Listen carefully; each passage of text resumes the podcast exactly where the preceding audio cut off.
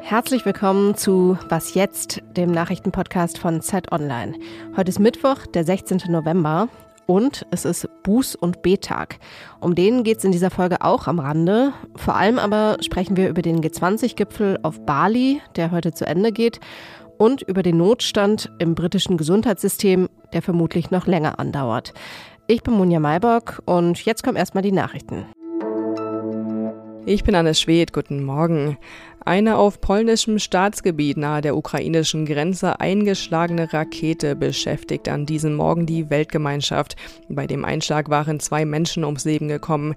In der Nacht kursierten widersprüchliche Darstellungen darüber, wo die Rakete hergekommen war.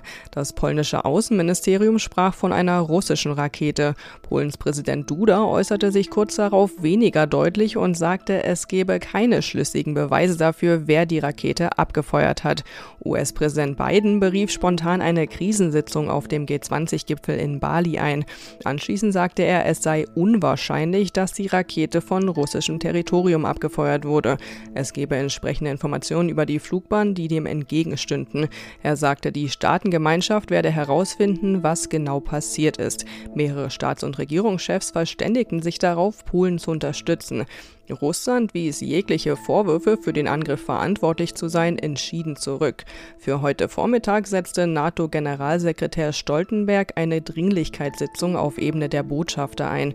Polen ist ja Mitglied in der NATO. Sollte sich herausstellen, dass die Rakete tatsächlich aus Russland stammt, könnte sich Polen auf den NATO-Artikel 4 berufen. Der tritt in Kraft, wenn die NATO-Staaten eine direkte Gefahr für ein Mitgliedsland feststellen. Dann könnten sie direkt eingreifen. Und noch eine Meldung sorgte in der Nacht für Aufmerksamkeit. Ex-Präsident Donald Trump machte in seinem Anwesen in Florida seine versprochene Ankündigung. In order to make America great and glorious again, I am tonight announcing my candidacy for President of the United States. Trump will also bei der Präsidentschaftswahl 2024 wieder antreten und das Weiße Haus zurückerobern. Er wolle die USA wieder großartig und glorreich machen. Er sagte, eine so erfolgreiche Zeit wie die seiner Präsidentschaft habe es in der Geschichte der USA nie gegeben. Amerikas Comeback beginne genau jetzt. Trumps Team reichte gleichzeitig die offiziellen Unterlagen bei der Wahlbehörde ein. Ob Trump wirklich als Kandidat für die Republikaner antritt, hängt allerdings noch von vielen Faktoren ab. Unter anderem muss er sich bei den Vorwahlen gegen seine parteiinternen Konkurrenten durchsetzen. Redaktionsschluss für diesen Podcast ist 5 Uhr. – 19 Staats- und Regierungschefs sind beim G20-Gipfel auf Bali dabei. Der 20., Wladimir Putin, ließ sich von seinem Außenminister vertreten. Der Umgang mit Russland und seinem Krieg gegen die Ukraine ist trotzdem das beherrschende Thema. Es gab ein ziemliches Gezerre um die Abschlusserklärung.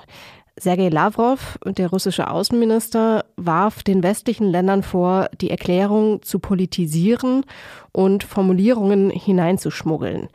Genau erklären kann mir das Peter Dausend. Er ist Politikredakteur der ZEIT und gerade auf Bali beim Gipfel dabei.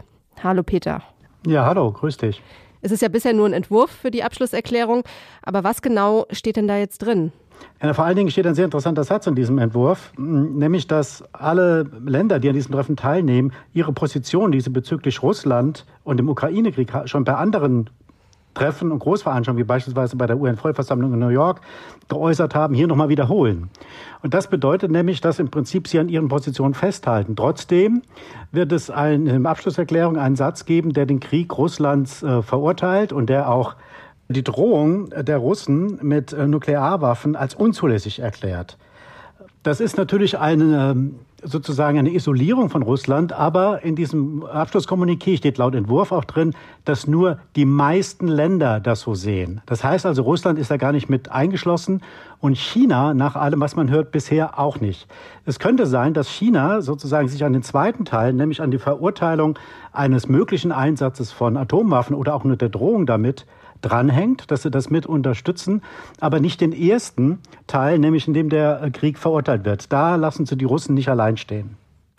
Das finde ich interessant, dass du das sagst. Ich hatte das Gefühl, dass einige Beobachter sagen, China sei jetzt von Russland abgerückt ein Stück weit. Naja, es ist schon, wenn ich da einhaken darf, das stimmt auch schon, weil interessant ist natürlich, dass man will nicht alle Fäden sozusagen zu Russland zerschneiden. Aber es gab ja auch ein Treffen von Xi Jinping und Joe Biden, und nach allem, was man da hört, verlief das erstaunlich harmonisch. Man hat sich über 3 Stunden irgendwie ausgetauscht. Und nach dem Treffen hat Joe Biden bei einer Pressekonferenz gesagt, das Gerede, dass hier ein neuer Kalter Krieg stattfindet oder droht, das sei Quatsch. Man wolle das verhindern. Beide Seiten wollen das verhindern. Und das zeigt ja, dass hier eine Annäherung stattfindet. Und diese Annäherung zwischen den USA und China geht mit Sicherheit auf Kosten Russlands. Die Hoffnung Russlands, dass sie die USA sozusagen allein stehen lassen und dass China an ihrer Seite steht, die hat sich bei diesem Treffen auf keinen Fall erfüllt, sodass es hier schon eine interessante internationale Bewegung gibt und etwas, was Olaf Scholz auch sehr positiv stimmen lässt. Er spricht von einem großen Erfolg bei diesem Treffen, weil sich gezeigt hat, dass die eindeutige Mehrheit der internationalen Gemeinschaft ganz klar gegen Russland steht und nicht an seiner Seite.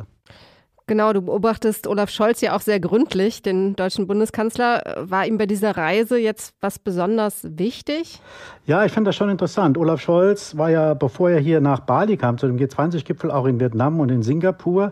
Und da hat er etwas fortgesetzt, was er bei dem G7-Treffen, das im Juli in Elmau, also in Deutschland stattfand, schon initiiert hatte. Nämlich die Betonung, dass der Westen einen ganz neuen Umgang mit dem globalen Süden finden muss. Dass man wegkommen muss von dieser Wir hier oben, ihr da unten Haltung, sondern dass man auf Augenhöhe dem globalen Süden begegnen muss und dass man diesen Ländern ermöglichen muss, sich weiter zu entwickeln. Und er ist felsenfest davon überzeugt, dass die das auch tun, weil er da sieht, sowohl in asiatischen als auch in afrikanischen Staaten sehr großes Entwicklungspotenzial in diesen Ländern. Und er sagt, wir sind ja in der Vergangenheit, also wir, der Westen, sind mit diesen Ländern in der Vergangenheit schon zu Kolonialzeiten, aber auch bis heute nicht gut umgegangen. Von deren Rohstoffen haben wir gelebt, haben uns ein gutes Leben ermöglicht und haben uns ansonsten nicht sehr für sie interessiert. Und er sagt, wenn wir diese Haltung zu dem globalen Süden nicht ändern, droht die Gefahr, dass die sich, wenn die sich jetzt entwickeln werden, dann gegen uns stellen und nicht vergessen werden, wie wir sie in der Vergangenheit behandelt haben. Also da ist ein ganz starker Aspekt auch bei dieser Reise von Scholz, der immer wieder wiederholter Appell zum globalen Süden, einen anderen Zugang zu finden, als wir ihn lange Zeit hatten. Vielen Dank, Peter. Sehr gern.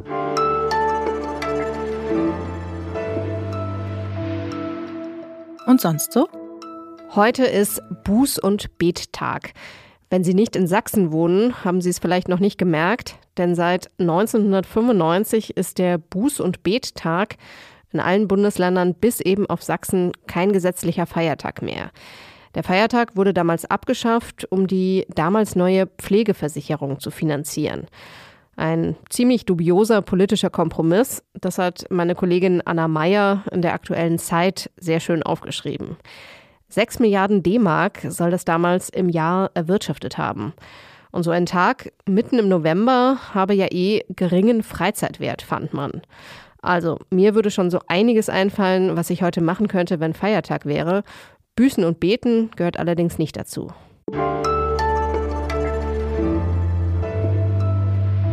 Zwölf Stunden oder länger in der Notaufnahme warten, das ist in Großbritannien kein Einzelfall. Allein im Oktober ist das im Vereinigten Königreich 44.000 kranken oder verletzten Menschen passiert. Denn das staatliche Gesundheitssystem NHS steht vor dem Kollaps. Es fehlt an Ärztinnen, an Pflegern und an freien Betten. Über die Lage spreche ich jetzt mit Bettina Schulz, unserer Korrespondentin in London. Hallo Bettina. Ja, hallo nach Berlin. Großbritannien ist ja eigentlich ein wohlhabendes Land. Wie konnte es denn so weit kommen? Ja, das ist leider schon seit vielen Jahren so, dass hier im Gesundheitswesen und vor allen Dingen auch im Pflegesektor zu wenig investiert wird.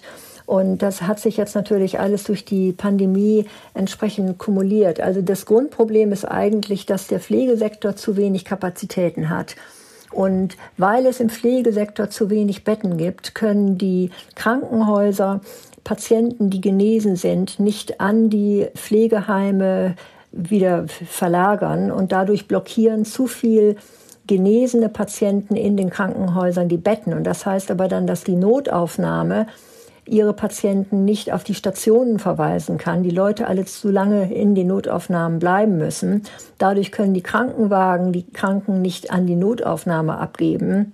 Und die Krankenwagen können nicht wieder schnell genug von den Krankenhäusern losfahren.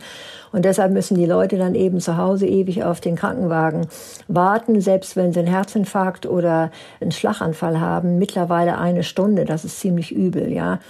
Die Pandemie hat das natürlich alles unheimlich verschärft, auch weil viele Mitarbeiter gegangen sind. Krankenschwester, Ärzte sind teilweise wieder nach Kontinentaleuropa zurückgegangen und nicht mehr wiedergekommen. Und außerdem ist der Krankenstand im Gesundheitswesen extrem hoch. Also es mangelt an allen Ecken und Enden. Jetzt hat der Verband der Pflegekräfte zum ersten Mal angekündigt zu streiken. Was meinst du, werden diese Streiks was bringen? Also wir müssen mal sehen, es unterstützen auch nicht alle Krankenschwestern und Ärzte und Ärztinnen die Streiks, weil die Forderungen der Gewerkschaften extrem hoch sind. Also der Verband fordert 5% über Inflation, die ist im Moment ja bei 11%. Das wäre eine Lohnerhöhung von 16%. Das ist völlig illusorisch, das kann die Regierung nicht mitmachen, das ist auch klar.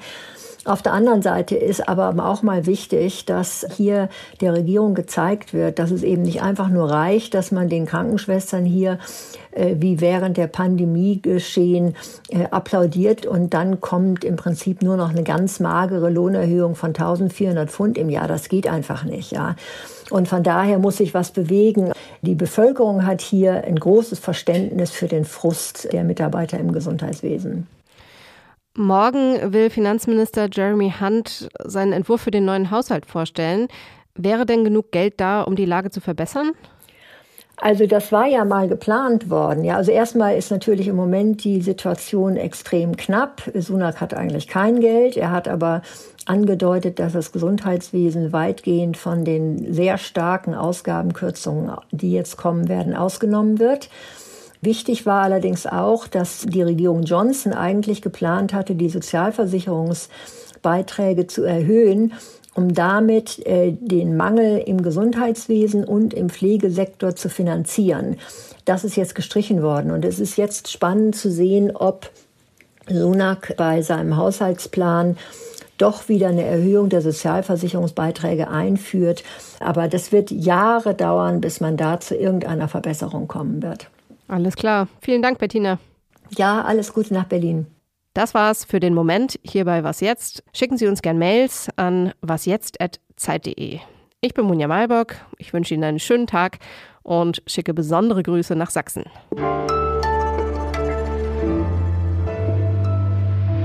Ich habe das hier erlebt, dass ich einen gerissenen Meniskus hatte und da hat mir der NHS gesagt, ich sei mit meinem Alter, ich bin 60, ja, sei das wirtschaftlich nicht mehr zu vertreten, meinen gerissenen Meniskus zu diagnostizieren und zu operieren.